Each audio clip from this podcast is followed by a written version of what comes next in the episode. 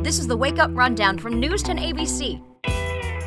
Good Thursday morning, everybody. It is December 12th, and it feels a heck of a lot colder than December. We've got some frigid air this morning in the mid to upper teens, but temperatures will warm to a high of 30. That's it. So stay bundled up. At least it's a beautiful sunrise leading into sunshine this morning. We will see some clouds increase right around lunchtime and thereafter, and we take over with those clouds tonight. After a high of 30, it falls back to 24 degrees, so we're not as cold as tomorrow morning as we are this morning, but still, it's chilly.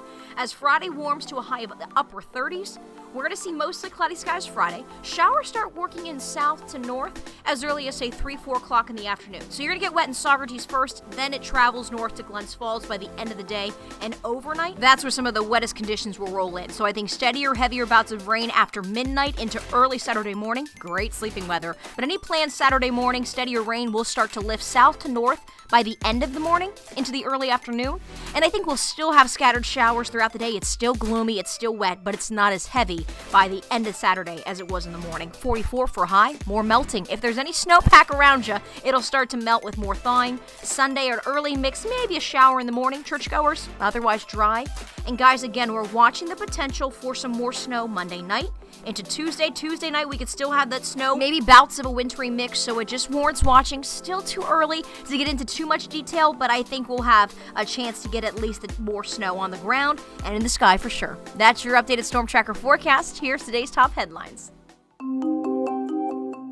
In the news today, Western New York lawmakers, along with two voters, are suing Governor Cuomo and the State Board of Elections, claiming some New Yorkers are being denied their right to representation. It comes following the resignation of embattled Representative Chris Collins.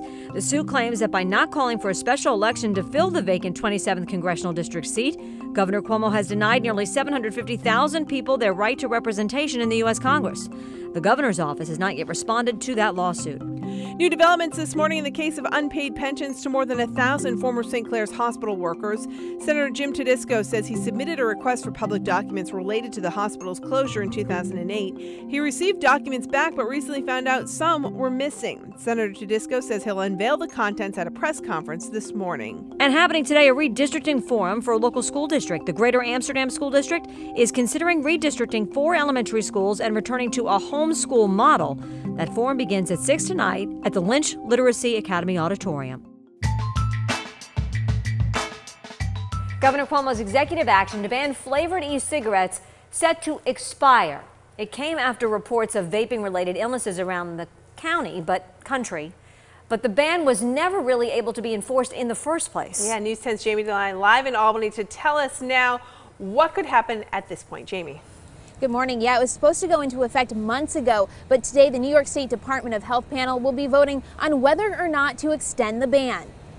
The governor's 90 day executive action to stop the sale of flavored vaping products has been delayed in court after a lawsuit was filed by those in the vaping industry. Although it hasn't been in effect, some vape store owners say business has slowed because of it, and other critics of the ban say it will only create a larger black market if the ban is allowed. A statement from the spokesperson at the Department of Health says, quote, the Public Health and Health Planning Council agenda reflects the need to ensure that this important emergency regulation will be in place and in effect if the flavor ban is upheld by the courts.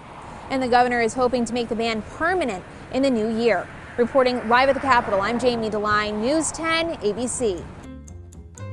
And a very happy update on Zoe the dog this morning. She was rescued last month from alleged abuse at a home near Cooperstown. A UPS driver found her chained up in bad condition, calling for help. Zoe had surgery to remove her entire leg and a fatty mass of tissue. The Susquehanna SPCA says recovery is going well and Zoe's waiting to move in with her adoptive family. And today, several nonprofits will be getting their checks from the Troy Turkey Trot. The money from online donations will be going to the event's two major organizations associated with the trot the Regional Food Bank of Northeastern New York and Joseph's House. Ten other nonprofits that participated in the event's volunteer incentive recruitment program will also be getting checks. And SEFCU employees will load thousands of packages onto delivery trucks, making sure everyone has a happy holiday. This tradition starting more than a decade ago. Those delivery trucks will head to local nonprofits to ensure that everyone has a magical holiday while making sure that everyone has their basic needs met this winter as well. You may have found yourself wandering the aisles of your local nutrition store, wondering whether a supplement could help with your anxiety. But before you buy, here are some things you should know. Herbal supplements are not monitored by the FDA the same way medications are, so the quality of the supplements bought off the shelf may be poor. Herbal supplements can also interact with other medications, so it's very important to talk with your doctor before starting a new supplement. And some herbal supplements are associated with serious side effects.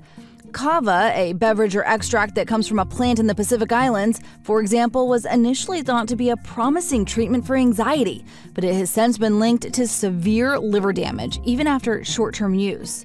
Chamomile may reduce anxiety, but it can also increase the risk of bleeding in people who take blood thinners. It can also cause allergic reactions, ranging from skin rash to anaphylaxis. Finally, valerian. It may decrease anxiety, but it can also cause drowsiness.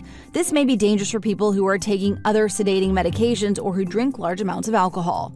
Overall, more research is needed to find out which herbal supplements may reduce anxiety. Talk to your doctor if you're thinking about starting an herbal supplement. And remember, natural does not always mean safe. With this Medical Minute, I'm Serena Marshall, ABC News.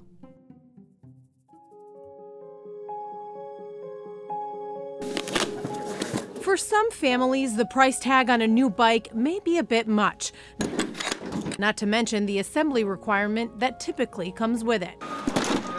So, in this season of giving, one local company is taking that burden off the backs of some 300 Capital Region families. We look forward to it all year round. Between drivers, employees from administration, and even management, they had a full crew to get the job done all in a day's work. Three, two, one. And they even put me to the test to see if I could keep up with the pros.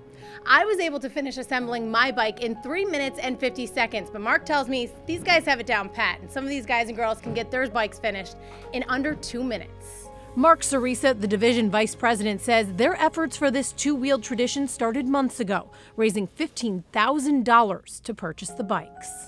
So throughout the year, we'll do fundraisers and take employee contributions from our associates here at County Waste, and then uh, we also ask our vendor partners to contribute. Those monies are matched dollar for dollar uh, by County Waste. This is the seventh annual Bike Promise event, and it's grown tremendously over the years. First year we did 50 bikes, and it grew to 75, and up to 250 last year and 300 this year.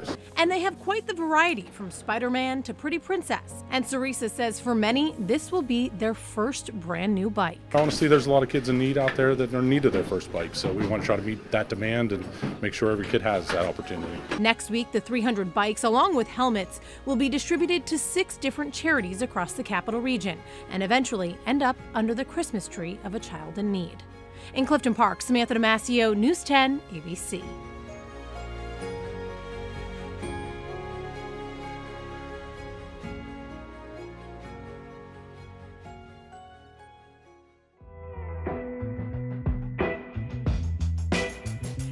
Enjoy starting the day with a wake up rundown? If so, do us a favor and take a second to rate the podcast and leave us a review in iTunes or the Apple Podcast app. It helps other people find the show and it makes sure that you're subscribed to get each morning's episode automatically downloaded into your feed. For more of the stories in today's podcast, head to news10.com or wake up with 10 on air every weekday morning starting at 4:30.